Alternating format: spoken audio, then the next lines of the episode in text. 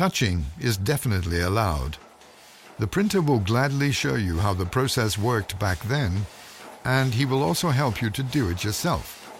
If there is nobody to assist you, watch the films, which will tell you how books were printed, decorated, and bound. Put on a costume and make a selfie while standing at the copy of the old printing press. You are invited to leave a message in mirror writing on the letter wall. Or you can fold a quire, design your own letter, or make a bookmark with an embossing stamp.